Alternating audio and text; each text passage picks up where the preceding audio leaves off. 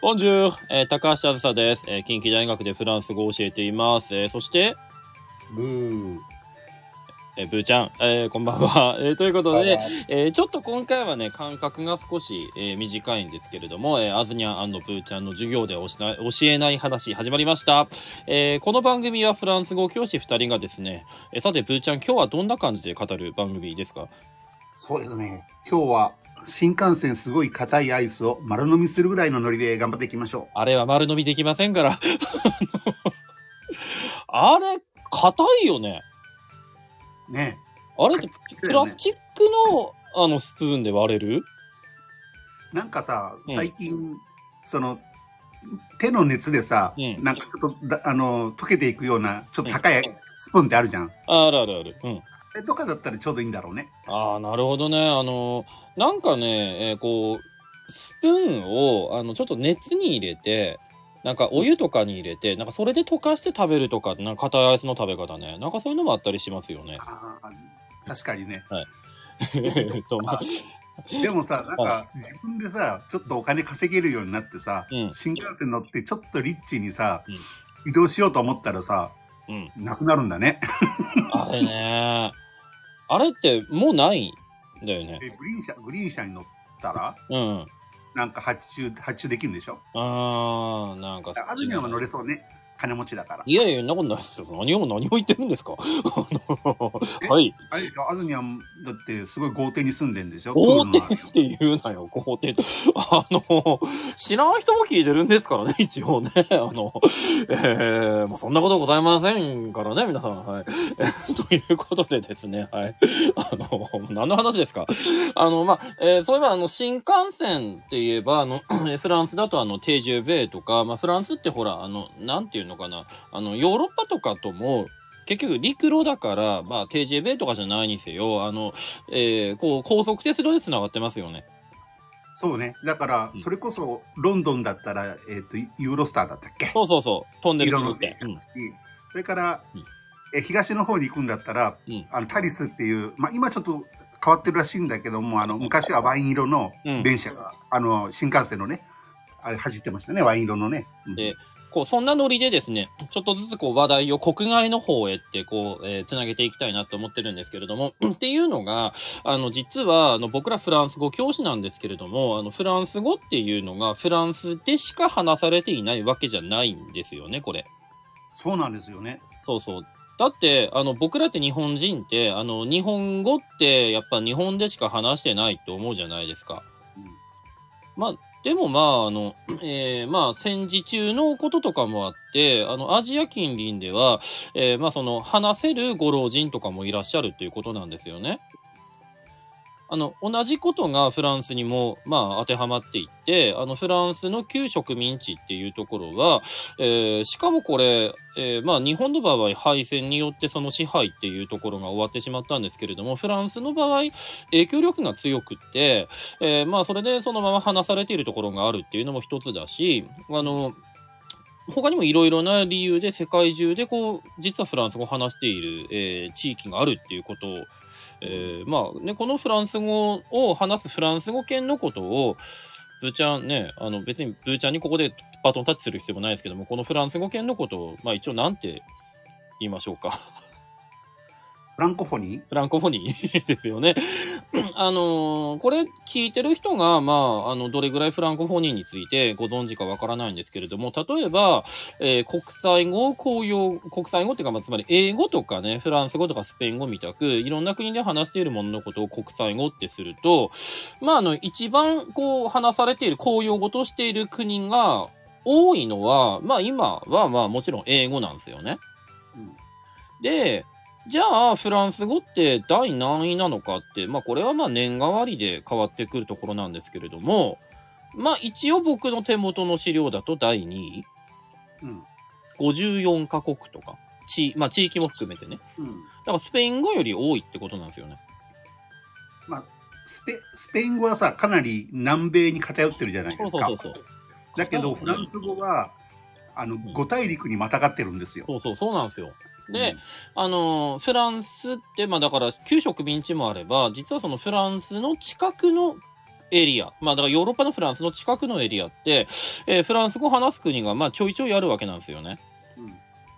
で、ブーちゃんが留学したのが、どこでしたっけ？ま あリヨンの話はまあこの前聞いたけど、えー他にもあるんでしょ？えっと、ベルギーに1年間留学してました。これいつの話？えっとね、大学院の博士後期課程を日本で、うん。とりあえず単位だけ取って、はいはいはい。3年間で、まあ、単位、単位だけ取って一応、うんまあ、一応、博士論文出せる権利だけは得て、うんうん。1年間ちょっとあの、某、ロロータリー財団奨学金。おロータリーって、まあロータリーね。あの、行かしてもらいました。えっと、これ、えどこから説明すればいいかな？まず、あの、えー大、え大学は単位取って卒業するわけなんですけれども、まあ、実は、まあ、もともとね、大学って、あの、えー学士っていうところを取る機関なんで、あの、学士論文みたいなところで学士号を取らなきゃいけないわけで、で、大学院って、あとは、その修士号と、あの、博士号っていうのがあって、えー博士の前期2年の課程っていうのが、えーまあ、その修士号、マスターっすよね。で、えその博士号っていうのは、まあ、後期3年の課程っていうんですけれども、まあ、一応単位は取るわけなんですよ、3年間で。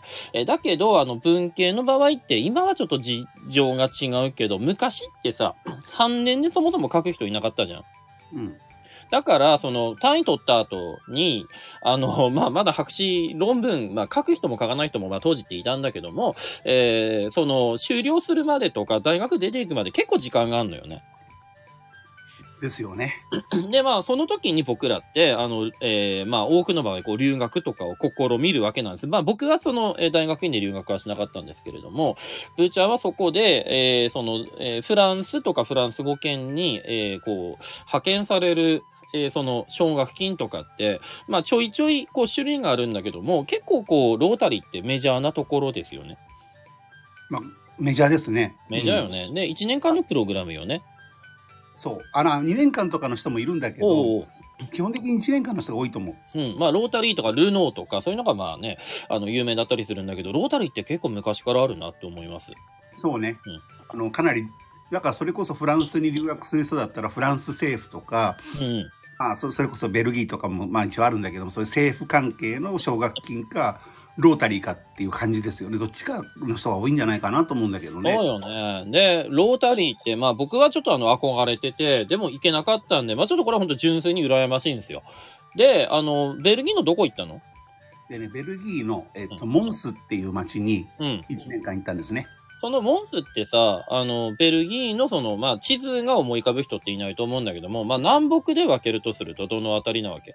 えっとね、南西かな？なるほど。フランスの国境からそれほど離れてないんですよ。うん。まあ、つまりベルギーってほら、あの、南半分がフランス語使うじゃない。うん。だから、えっと、南半分がフランス語圏で、うん。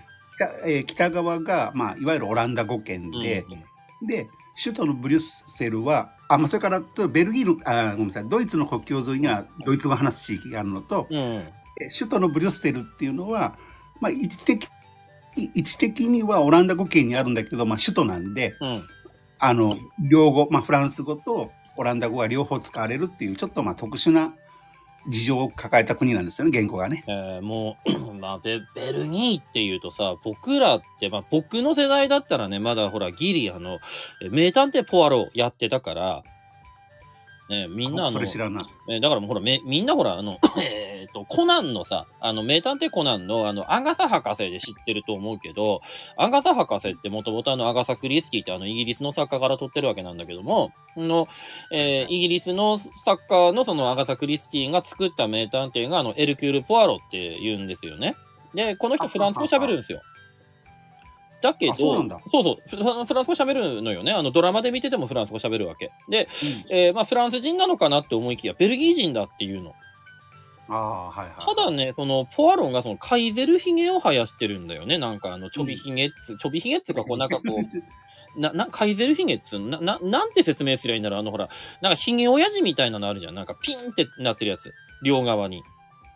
ああ、僕全然ひげ伸ばしてないからわかんないけど。うん、まあ、でもほら、口ひげがピンってなってるのがあって、それが自慢だっつうのに出てくるんだけど、確かね、でもね、これ、間違ってたら申し訳ないんだけど、その、カイゼルヒゲっていうのは、多分、その、フランス語圏の文化ではないんじゃないかなと思うんだよね。フランス語圏というか、うん、んまあ少なくともフランスだとなんかヒゲってもじゃもじゃっていう感じが、そう。それでも僕らは、その、まあ、エルキュール・ポアロが私はベルギー人だってこう喋る場面があったりとか、あとあの、えーフランダースの犬ね。はいはいはい。あれベルギーの話なんだよね、確か。ただ、うんあの、いわゆるアントワープ、あの、アントワープっていうあの、うん北側のオランダ語圏の話なんでね。うーん。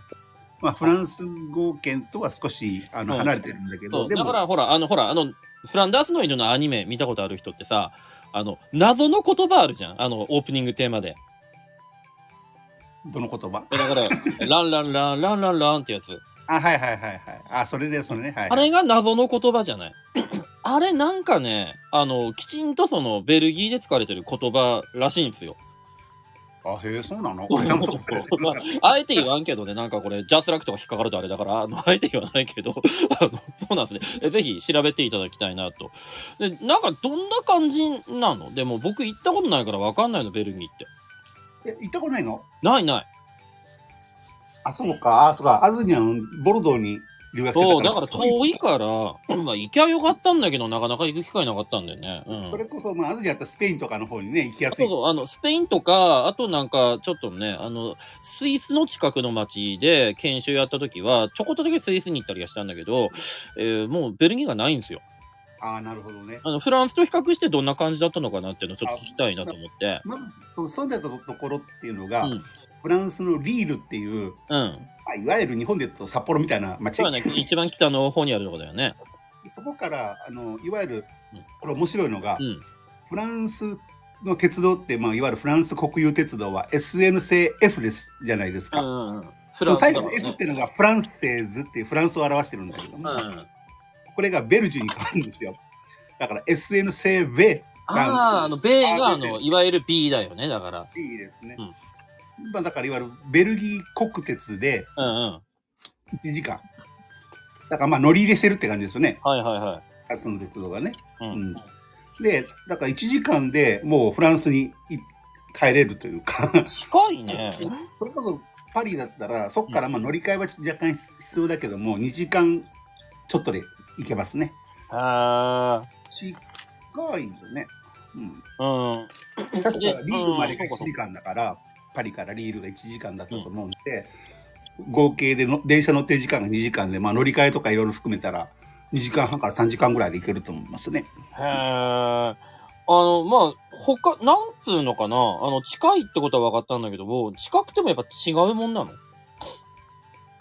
でね、やっぱりちょっと、ま、そこの街の雰囲気っていうのは、まずね、石だ石畳だったんですよ。うん。うん、で、ベルギーってあと、やっぱりあの、なんていうの、う海沿いというか、あっちの、うん。あの、ドーバ海峡とかあっちの方があるじゃないですか。はいはいあ天気が悪いんですよ。うんあの、いわゆるニースとか、うん。あの、カンヌとかの反対。まあ、寒いとこだよね。時期というかもう冬この時期、だから11月の終わりぐらいから、2月、3月ぐらいまでは、うんまともに晴れません。だってあそこってさ、だから寒いから、多分あまりブドウの栽培とかは適さないよね。そうそう、ブドウとかできないから、だからビールなんですよね。ベルギーっつうとビール有名だもんね。うん、あの北部、まあ、フランスの北部北部もそうなんだけど、ブドウが作れないから、うんうん。はビールの方に流れちゃってっていう話がまああるんですよね。ってことはさ、フランスの料理ってこうワインに合うようなものが多いんだけど、向こうはビールに合うものが多いってことでしょ？ただね、でも、やっぱりフランス語圏と、うん。ちょっと料理の雰囲気違いますよ、オランダ語圏の方って。ああ、そうのあ。あ、ベルギーの中でも違うのね。だからベルギーのなベルギーの中で、まあ、僕いたフランス語圏はそこまでそんなにあのなんていうのフランス料理となんか違うって感じはなかったかなただそのパン、うん。あまあ、レストランとかでパンが出るじゃないですか、うん、パンも出るんだけどなんか必ずフライドポテトが出ましたああ、なんか、あのーフライドポテトっていうとなんかベルギーのものっていう印象あるよね。美味しいよあの、あの、フライドポテトってさ、何で食べる議論ってあるじゃない。はいはいはいベルギーの人はあれ何つけて食べるの？あでもでも本当に人それぞれやっぱ、あの、逆にそうか。定番がないんだ。ね、だからうんまあ、マヨネーズ。まあ、結構ね、け日本だったらほら、うんケチャップっていうイメージが強いじゃないですか。ケチャップとかカラマスタードとかだよね。うん。へでもケチャップもそうなんだけど、あの、意外とマヨネーズが多いですね。僕、マヨネーズ派ですから、そうなんや。あ、そうよね。だからブーちゃんいつもマヨネーズつけて食べるもんね。マヨネーズ、うーってね、いつもね。へえ。で、それからあとね、あの、ソースアンダルーズっていう、まあ、アンダルシア風ソースっていうのがあるんですよ。なんでアンダルシアが、あの、ね、ベルギーにあるのわかんない。それがわかんない。でも、僕はこれが一番好きだったんですよ。えー、日本ではないからうん、ね、あれですけど、えっ、とね、確かあれ、マヨネーズベースだけど、トマトとかちょっと香辛料とかが入ってるから、うん。ピリッとするんですよ。はあ。うまそう。日本だったらね、ガバンっていうなんかあの調味料あるじゃないですか。うん。うん。あれでね、ピンク色の、あの、サラダのドレッシングみたいなのがあるんですよ。へえ。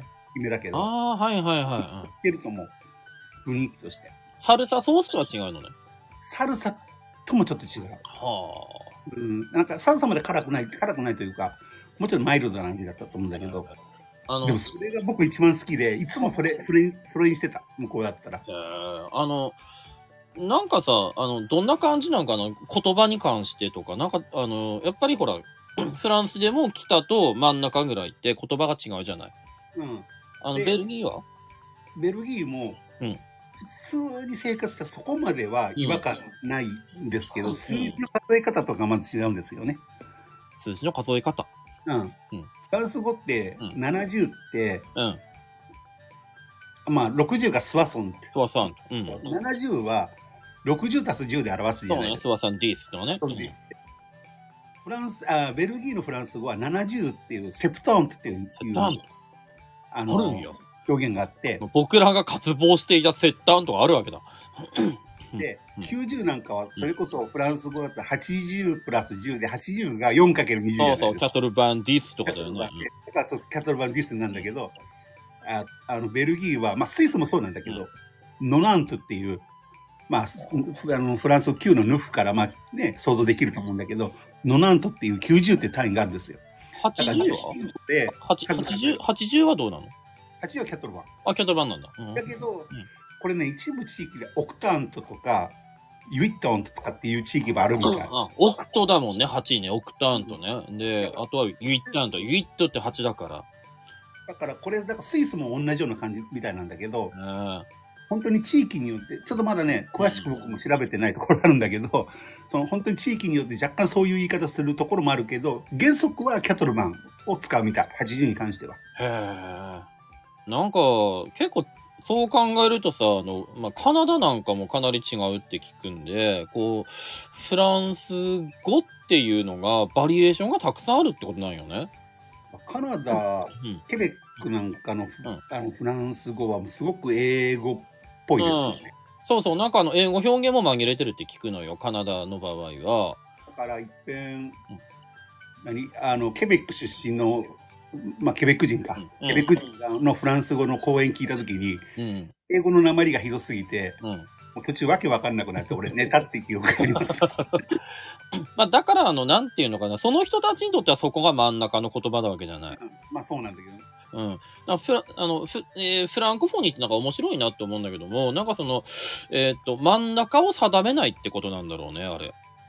まあ一応そう教育とかに関してはいわゆるパリのイル・ド・フランスっていう、まあ、いわゆる。日本でいうと首都圏にあたるうんうん。ところのフランフランス語っていうのが一応、まあ、そもちろんベースにはなるんだけども、うんうん。